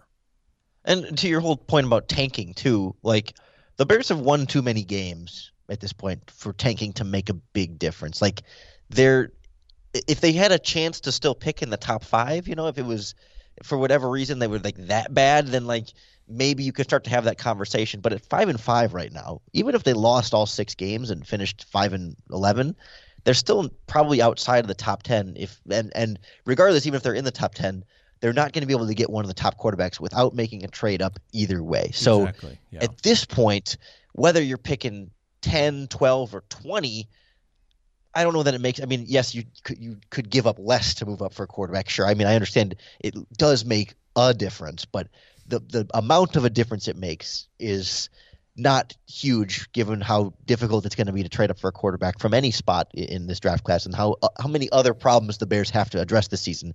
You might as well try and win some games and more rationally for our sake enjoy the football that you watch on Sunday. I would much rather enjoy these Yes. last 6 games Yes. That's yeah. because you get the whole i mean the whole you get the whole off season to not have football so while we have football on sundays i want to enjoy them i don't want to sit here and say lose bears lose you know i really hope this team loses and i want to see terrible football i want to see good games and Mhm. I, I that's just like an a natural thing as a fan of the sport that we should all want to see. So yeah I, I i'm not on board with that process at all. It just doesn't make a difference for this team. It's different in like the nba and some other sports maybe but not Yeah. not in the nfl in the way it's structured Well, right I mean, I think it's different if if you if you look upon our draft spot as a silver lining to losing the game, but to be Sure. outright one of those idiots on Twitter that says we should just tank the rest of the year so we can go after so and so in the draft. Drop dead. Okay, I don't. That is so stupid and so ignorant that you would root for the Bears to lose the next six games. You know, if if somebody said to me like, you know what, I I, I want the Bears to win the next six games, but it wouldn't be the worst thing in the world if we lost them all, so we get a better shot at a guy like Justin Fields or something uh, like that. You know, that's one way. But I'm seeing people out and out say we should tank so we can get Zach Wilson in the first round or so and so or or whatever, which goes back to the argument I made earlier. We got to put a football team together before we bring in a Zach Wilson, or we're just going to ruin another first round quarterback. Yeah, no, that's that's that's one of the that's one of the storylines for this offseason that it's so early that it's getting overlooked now, but I'm curious as as we move forward that will be requiring a lot of discussion. Is like that that whole point of like, okay, the Bears do need to get a new quarterback this offseason, but they need to get a whole new football. I mean, not a whole football team, but a whole new offense if Yeah. and maintain as much of the defense as possible. Like they're they're not ready for a rookie quarterback right now. No. Maybe they can be No. by draft day, but they got a lot of work to do between now and then. So you're 100% right. Yeah. So I mean, that was my feeling going into the 2017 draft. Like people, like I know that you were a big uh, Watson guy uh, going into the draft and everything. Like my argument was against the position, not so much the players. Yeah. Like it just we we can't put a quarterback on this team because you draft a guy number three, you're putting him on the field. You know, you're putting him out there. You're going to start him right away. And who the hell is he going to throw the ball to? who? Josh Bellamy, baby. Oh, there we go. is you is know. he he's still facing fraud charges from COVID grants or Oh, loans? Wasn't that a thing he was arrested for? Yeah. Was it whole he was indicted or that's yeah that's who Trubisky was throwing to. But like I, I, you know as you say this like I'm getting I'm almost getting like flashbacks to 2017 like with the way this Bears team stands. It's like well if they give Ryan Pace and Matt Nagy another year and they draft a rookie quarterback, kind of feels like we were with Fox and and Yes. Trubisky, you know, Yeah. and Foles is your Mike Glennon at that point and, And you're drafting a that's- you're drafting a rookie to play on a team that's not ready for a rookie quarterback and either with a lame duck head coach. that's really kind of like the only scenario in which I would, I guess, accept the idea of bringing in a new quarterback was if we're starting over again. Like, and, and I'm not saying like starting from scratch and rebuilding, but if we if we got a new regime and a new coach comes in and wants to have his guy, then I get it. I'm I'm still not a fan of the idea because of the rest of the roster that we have right now, but I understand. I get that that's what you want to do. New GM, new coach wants to bring in his his new quarterback. Okay, I get it. Yeah, that's where we want to go. Then okay, then that's fine. Let's do that. But if it's going to be Pace and um, Nagy again in 2021, then I am absolutely against the Bears taking another quarterback. I just don't want to see it happen. At least not in the first round. Anyway. One hypothetical I, I saw on Twitter, I want to throw it to you real quick. Somebody, I, I don't remember who it was. It was one. I think it was a well, uh, one of the more like national fantasy football guys. Was he? He threw something out there. He said, if you're the Bears, would you consider uh, you, Larry? Would you consider offering the Houston Texans Khalil Mack and two first round picks for Deshaun Watson? No. No. You lost me at two first round picks. What, I mean- what about Mack and one first round pick No. No first round picks. To secure a surefire franchise quarterback, a young surefire franchise quarterback? Wouldn't do it. Too much. Way too much. Way too much. I mean, you get, but I mean, also you have to realize at the same time, Watson just signed a Mahomes type deal. Yeah. That's why you. That's what the Mack money would help offset. Yeah, You know? but I mean, granted, Khalil Mack's like still like the second or third highest paid defensive player in the league uh, at this point, making around twenty three million or so. But Watson just signed a deal for like thirty five uh, million a season. So no, no, to give up that draft capital, absorb that contract, and give away our best player, no, thank you. No, Yeah. thanks. F- Four year, hundred and sixty million dollar extension. yeah. So forty million a season. Okay, how much of that With- guaranteed? Like one hundred and ten. Hundred and eleven. Yep. Oh, damn. Almost nil. I was guessing. Wow. yeah. So, yeah. His cap. His his dead cap is seventy five million dollars. Oh, yeah. The, the Texans would gladly give him away. They have to absorb a $75 million cap hit. Yeah. No, I wouldn't do that. I wouldn't. So, and I also wouldn't trade for Sam Darnold. I think that the Jets broke him. So, Yeah, that's obviously a much lower price there, but I, although most of the quarterback options this offseason scare me. So you know what I would do just for the hell of it? Because it wouldn't cost us a thing. Sign Josh Rosen. He's on a practice squad. You could sign him for nothing. We could always have the Colin Kaepernick discussion too. Yeah, yeah, let's not do that. I got in trouble the last time I talked about Colin Kaepernick. It's not worth it. Uh oh. So yeah, Josh no, I had Rosen is yeah. yeah, it's about I- the, you're getting about the same risk level, or about the same potential output there for Rosen and Sam Darnold. Are, for me, are, are in similar boats at this point. right, but there's a lot less risk. We're not giving up draft Yeah, capital to get free. Josh Rosen. He's on a practice squad. We we give up a roster spot. That's all we got to give up to get Josh Rosen. So Yeah. you know, actually, I don't know why it's not something we haven't explored at this point. To be honest with you, Yeah, with So- DeShone Kizer and Kyle Sloter instead. yeah, why don't we just yeah get rid of Tyler Bray? That's obviously not going to happen. Just bring in Josh Rosen. I know he doesn't know the offense, but he went to UCLA, so he's a smart kid. Throw him out there, see what happens. I mean, at this point, what do we have to lose? So, yeah. So I don't know, but um, Anyway, Lorin, I think we've rambled on for long enough, and um, you know, the the first ten games, it's gotten worse as we've gotten along. So, you know, not exactly the most optimistic of conversations that we've had. Uh, I look forward to the day that we can do that. Actually, to have one of these midseason conversations. We're like, wasn't the first half great? And look at the schedule that we have ahead of us. We're going to walk right through this thing. Uh, I look forward to that day. May that day come. I hope. Um, but um, you know, it's, it's, it's always great having you. It's uh, impressive the that the show. team hasn't beaten that out of you over the years. You know what, man? I think I, I can thank the Cubs for that. Just because, you know, loving them the way that I have, I was a born and raised North Sider, watching them lose 90 games a year, year in and year out, and just crush any spirit I had for This us to be, yeah, for us to be out of the playoff race in May, you know, and all that kind of stuff. I'm like, yeah, okay. But I, I still love them and, and everything.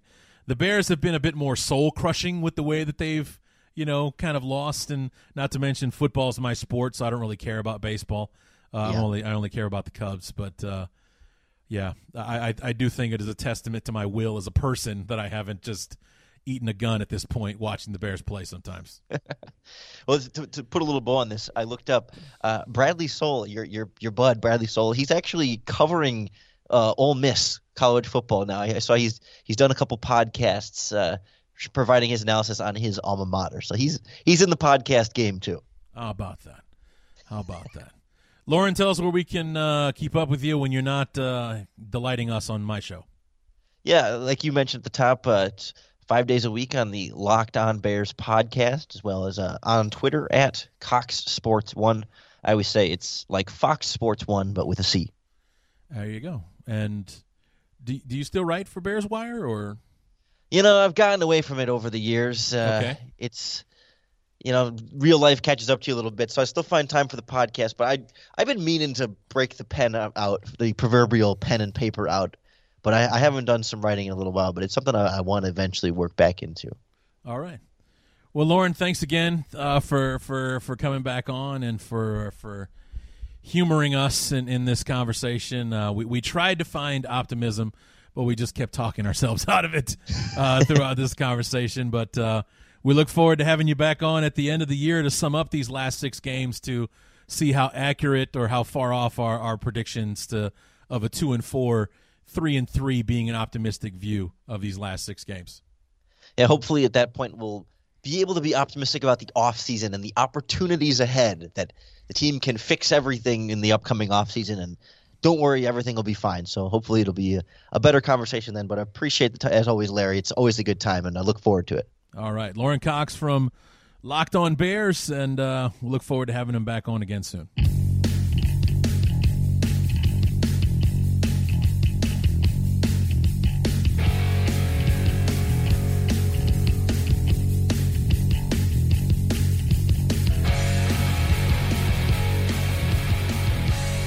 Always a great time having Lorin Cox on the show. Be sure and catch his podcast, the Locked On Bears uh, show. I always check it out. It's always a good time. Lots of great information.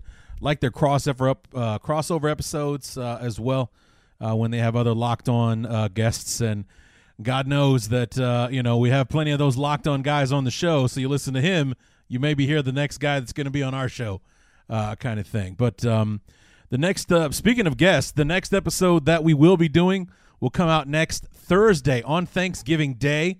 So give you something to enjoy uh, when uh, the Bears aren't playing on Thanksgiving for the first time in a few years. Myself and uh, Evan Western going to get together and preview uh, Week 12 between the Bears and the Packers. Uh, and as you guys have heard, not a lot of optimism uh, on our side going into into that game, but. Um, we'll have Evan on the show anyway, and hopefully he can make us. Hopefully he can do what what Ross Jackson did, what Tyler. Um, I can't remember Tyler's last name now. So Roland, Tyler Roland, and uh, Brad Motter did for us, and making us feel better uh, about our chances going into a football game that we've got doubts about. Maybe Evan can help us out. Uh, we'll see uh, about that, though. He is a Packer guy after all, so maybe he'll just be looking to twist the knife. You know how those bloody Packer fans are. But uh, nonetheless, that's when we'll be back next Thursday, and then we'll have the deep dive. So when you're out shopping on Friday for Black Friday, throw in the earbuds and uh, hear what uh, what impending doom I am, you know, uh, um, predicting for the Bears when they travel into Lambeau on national TV on Sunday night uh, football. So come back for all of that joy next week. Enjoy your holiday. Enjoy your families. Everybody stay safe. Wear a mask. Don't wear a mask. You know, it's your life. I prefer to wear the mask. Why take the chance? But um, whatever you're doing, wearing a mask, don't wear a mask, social distance, get up close. Enjoy yourselves. Enjoy the holiday. God bless you.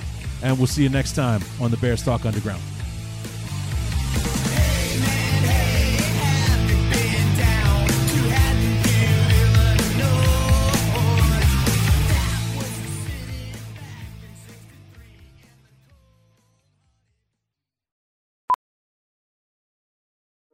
Welding instructor Alex DeClaire knows firsthand how VR training platforms like ForgeFX can help meet the demand for skilled workers. Anywhere you go look, there's going to be a shortage of welders.